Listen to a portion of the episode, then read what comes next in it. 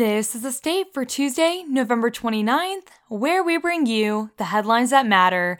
I'm Rachel Fulton. For our first headline of the day, focusing on M S U football, the Big Ten Conference has officially reviewed the post-game tunnel incident that took place in Michigan Stadium following the Michigan versus Michigan State game on October twenty-ninth. Following its review, the conference has determined that seven Michigan State players were at fault. Michigan State will be fined one hundred thousand dollars for the incident, and redshirt sophomore cornerback Kari Crump, who was charged with felonious assault by the Washtenaw County prosecutor, will be suspended for the first eight games of the two thousand twenty-three season.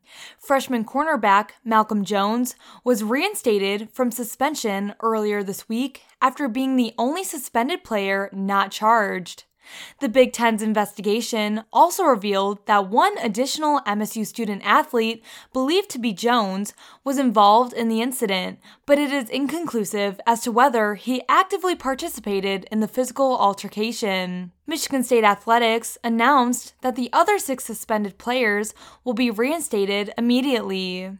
The Big Ten also concluded that U of M did not follow proper post-game policies and issued a public reprimand. Their findings also revealed that a Michigan State University football staff member was involved in a separate sportsmanship matter, which was in violation of the Big Ten Conference sportsmanship policy, but the matter was handled sufficiently by M S U. For our second headline, focusing on this year's Thanksgiving break, the university's official fall break was on Thanksgiving Day and Black Friday, which allowed little time for out-of-state students to travel back home.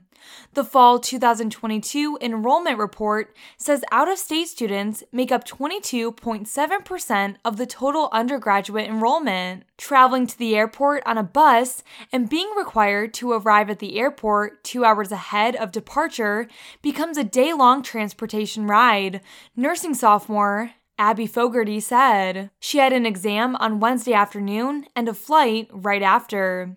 My exam was supposed to be like three o'clock on Wednesday, and my flight most likely would have gotten delayed or canceled, so I was just not even going to go home, Fogarty said. However, some professors were more flexible during Thanksgiving week, whether classes were held on Zoom or asynchronously. I think teachers are more lenient over Thanksgiving just because they want to spend time with their family too, elementary education sophomore Caitlin Saludos said. For our final headline of the day, focusing on culture, the M S U Student Organic Farm has provided over two thousand pounds of fresh produce to food insecure international families through the Student Parent Resource Center this month. Student Organic Farm Interim Director Lori Thorpe said they were able to connect with and give to families in need by partnering with M S U's RISE program and University Village Apartments, making the initiative a collaborative effort between four M S U entities. Last week, as Thanksgiving approached, student organizers distributed proteins for the first time. Thanks to over eight hundred dollars in donations, they were able to provide fifty-three families with eggs, tofu, and chickens. To solicit donations and make the holiday protein push possible, organizers advertised the effort on social media and directly asked for donations from RISE program alumni.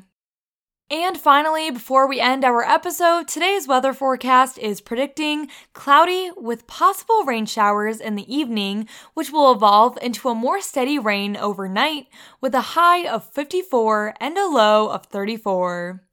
Thank you for joining us for The State, produced by The State News and Impact eighty-nine F M.